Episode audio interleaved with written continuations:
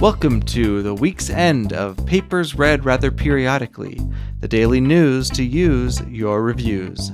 It's episode 15 of season three, uh, and for podcast weeks, that would be about four months of episodes so far of season three. That's a whole third of a year of PRRP season three. So I hope you're still enjoying it. Um, leave those reviews for the news, and let's just do another real quick, easy one today. We'll see, hopefully, if the food is any better on this nice Friday. Take it easy and see us out. So here's today's top Friday news.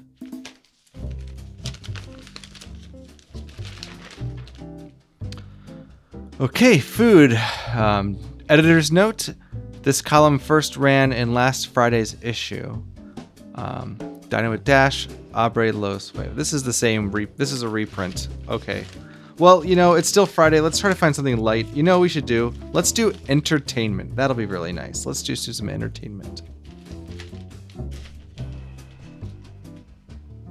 Today's entertainment article is called The Daily Nonogram and it's a classic 10 by 10 grid.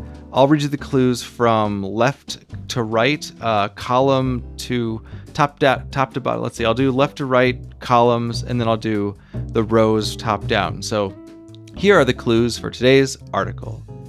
First column, three, four. Second column, one, six. Third column, one, three, three. Fourth column, 1, 1, 1. Fifth column 1 1, sixth column 1 1, seventh column 1 1 1, eighth column 1 3 3, ninth column 1 6, and tenth column 3 4. Now for the rows, it is 3 2 3, uh, 1 1 1 1, 1 1 1 1, 1 1, 8, 1 1, 2 2, 3 3, four four three three. Hopefully that was discernible. I forgot to list the rows there, but I think you'll you'll get it. So that's today's daily nonogram article. So that should be some good entertainment to solve for you this weekend.